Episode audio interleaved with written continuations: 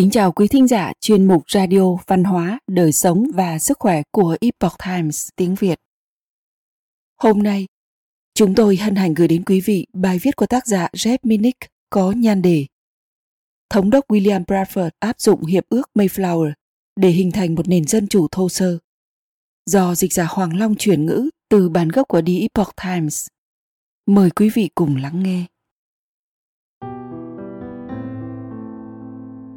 Họ qua đời dưới nhiều hình thức khác nhau. Một thủy thủ báng bổ trước mặt trẻ em đã ngã bệnh sau một cơn sốt và được thủy táng ngoài đại dương.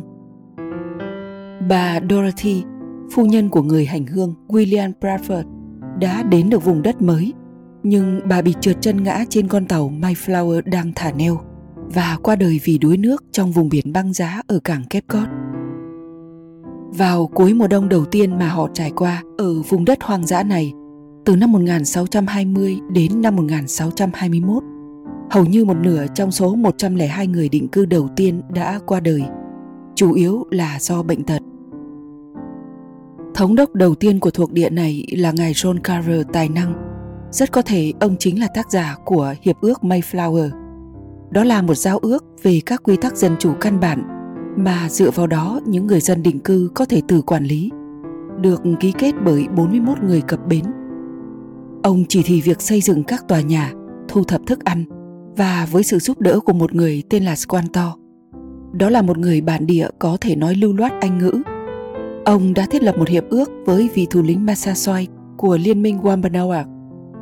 Tuy vậy, đến mùa xuân năm 1621, ngài Carver đã qua đời vì bị sốc nhiệt hoặc nhiễm nước bẩn. Một vị thống đốc mới những người định cư nào đã vượt qua được mùa đông tang thương đó đều đã bầu chọn ngài William Bradford làm thống đốc, một chức vụ mà ông sẽ nắm giữ trong suốt 30 năm tiếp theo. Theo nhiều cách khác nhau, quá khứ của ngài Bradford đã chuẩn bị kỹ càng để ông gánh vác trách nhiệm này. Mồ côi từ khi còn rất nhỏ, ông được một người chú nuôi dưỡng ở một nông trại, nơi ông làm việc trên những cánh đồng Ngài Bradford cũng đã trải qua một thời thơ ấu khi ông bệnh nặng và nằm liệt giường.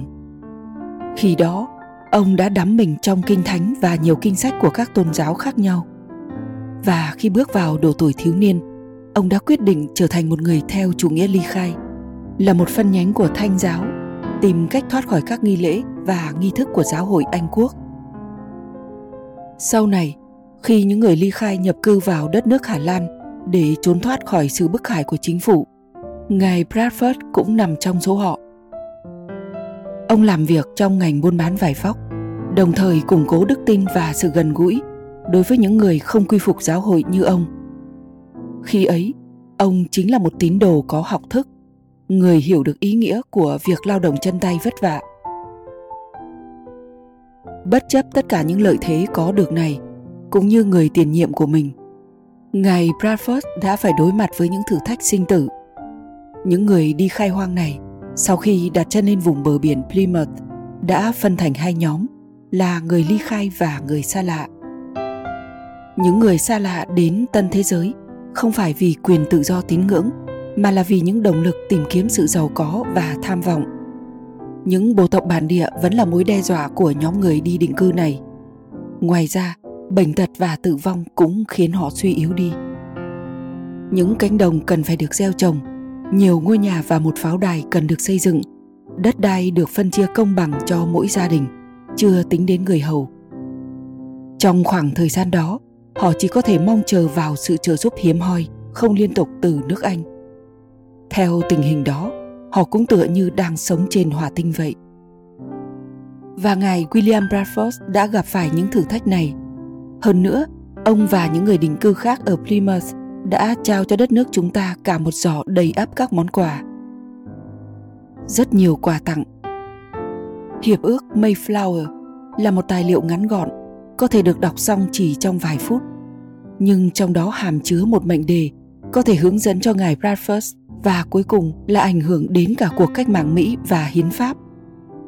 Những người đã ký tên trong hiệp ước này tuyên thệ sẽ gắn kết tất cả chúng ta với nhau trong một chính quyền chính trị dân sự mà sẽ ban hành thiết lập và đưa vào khuôn khổ các luật công bằng và bình đẳng, các pháp lệnh, đạo luật, hiến pháp cũng như những chức vụ tùy theo từng thời điểm được cho là đáp ứng và thuận tiện nhất vì lợi ích chung của thuộc địa.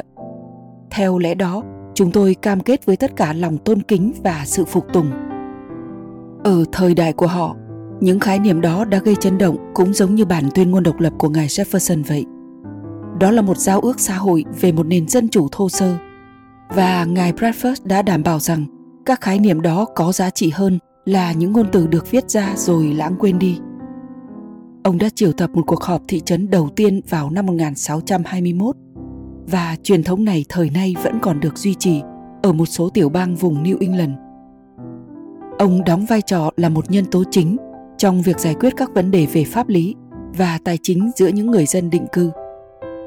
Ông góp nhiều công sức trong việc trả hết các khoản nợ đã phát sinh với một nhà đầu tư của chuyến hải trình.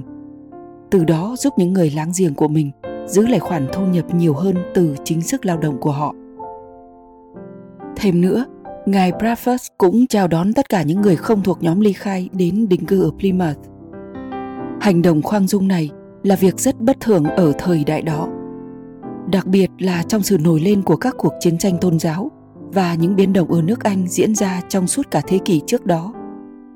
Ví dụ, những người xa lạ trong nhóm những người đầu tiên cũng như những người không theo chủ nghĩa ly khai đã đi theo họ không bị yêu cầu phải tham gia những buổi lễ thờ phượng vào ngày chủ nhật và nhìn chung thì họ đều được đối xử một cách công bằng trong cuốn hồi ký tựa đề về đồn điền Plymouth của ngài Bradford có ghi nhớ với ông Miles Standish với tình cảm và lòng biết ơn đối với việc chăm sóc những người bệnh trong mùa đông đầu tiên cũng như vai trò lãnh đạo quân đội tiếp theo của ông vươn lên từ những khởi đầu nhỏ bé.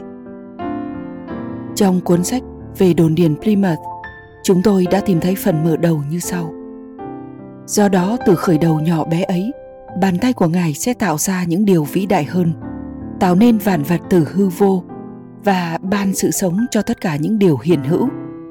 Và như một ngọn nến nhỏ sẽ thắp sáng cho hàng ngàn ngọn nến khác. Ánh sáng được thắp lên ở nơi đây sẽ chiếu sáng cho nhiều người hơn nữa. Tháng 11 năm 1621, Thống đốc Bradford đã tổ chức một buổi lễ tạ ơn vì mùa vụ bội thu. Một buổi lễ hội kéo dài 3 ngày, gồm những lời cầu nguyện, nhiều lễ hội và thức ăn. Người tham dự gồm cả những người ly khai, người xa lạ và 90 thành viên của bộ tộc Wampanoag. Bất kể nền kinh tế của chúng ta có thể ra sao vào mùa thu này, thì hầu hết chúng ta đều cũng có thể đón mừng lễ tạ ơn – cùng người thân và bằng hữu khi mà chúng ta tận hưởng các bữa ăn và bày tỏ lòng biết ơn về những phước lành mà mình nhận được thì dịp lễ hội này cũng mang đến cho chúng ta một cơ hội hoàn hảo để nhớ về một ngọn nến nhỏ của thuộc địa Plymouth và ánh sáng mà nơi đây đã mang đến cho toàn bộ thế giới.